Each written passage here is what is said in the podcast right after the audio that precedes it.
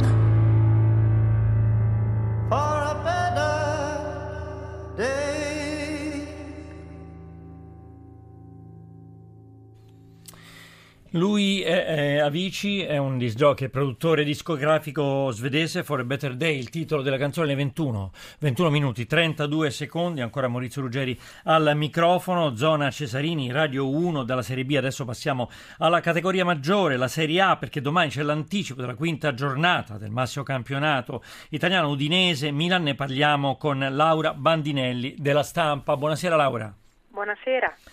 Allora, rifacendoci al tuo diciamo, articolo sulla Stampa, piccoli gesti tecnici di calcio sopraffino per quanto riguarda il Milan, insomma, dopo la partita, no? Insomma, l'ultima partita vinta dal Milan.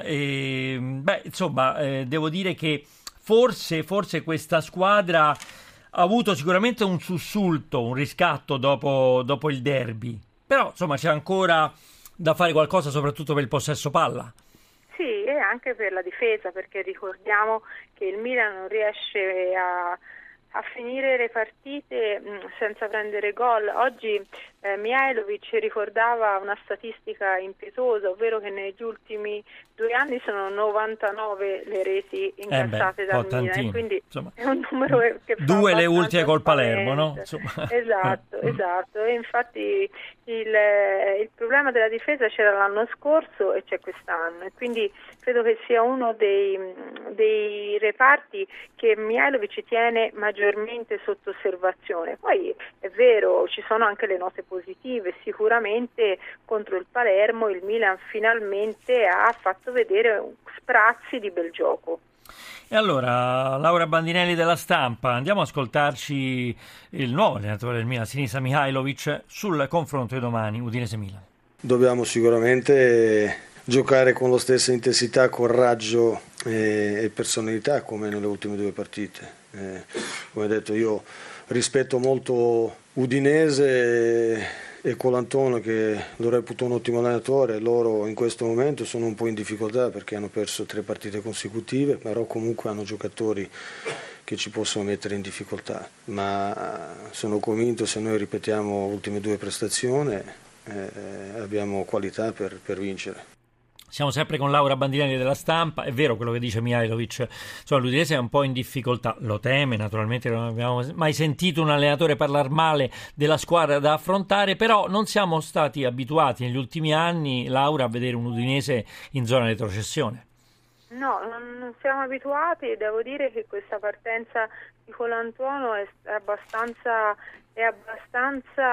sorprendente.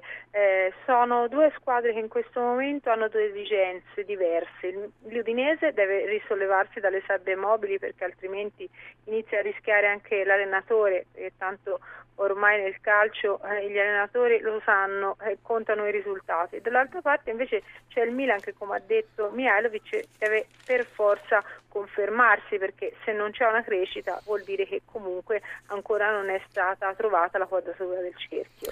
Allora passiamo sull'altra panchina, quella dell'Udinese, Stefano Colantuono.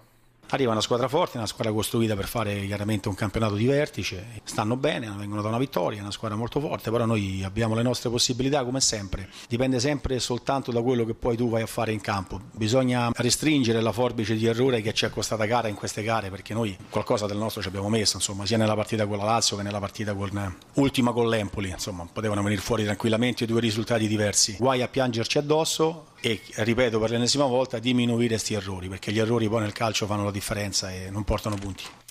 Allora, ricominciamo da quanto scritto da Laura Bandinelli dopo la vittoria sul Palermo da parte del Milan. Piccoli gesti tecnici di calcio sopraffino, potrebbe essere un bel titolo, Laura, per un libro. Le reti di Bacca, il tacco e la punizione di Bonaventura e perché no anche il cross del baby Calabria salvano il Milan e lo mettono al riparo dalle critiche, non diciamo di chi, ma non solo di lui, ma di, insomma, credo anche dei milani. Come è visto il Milan secondo te, Laura, in questo momento con l'Inter che è in testa con 12 punti, seguita dal Torino con 10 e che ha vinto il derby anche con curiosità, perché comunque bisogna ancora capire qual è il vero Milan, se è quello che ha faticato contro l'Inter o se è quello che ha fatto vedere anche la rabona di Bacca, che ha fatto tanto arrabbiare Mihajlović a proposito di gesti calcistici del Chelsea, no? Bisogna capire qual è il vero Milan, e credo che domani sera magari non tutta la verità, ma una parte della verità verrà fuori. Ricordiamo anche un'altra statistica, ovvero che è vero il campionato è iniziato adesso, però insomma il Milan cerca la prima vittoria in trasferta, no? E quindi vincere anche fuori potrebbe essere un altro tassello, un altro elemento in più per dare una valutazione, diciamo, più giusta, no? Più a 360 gradi. Certo, Laura, scorriamo per i nostri ascoltatori la classifica nelle prime posizioni.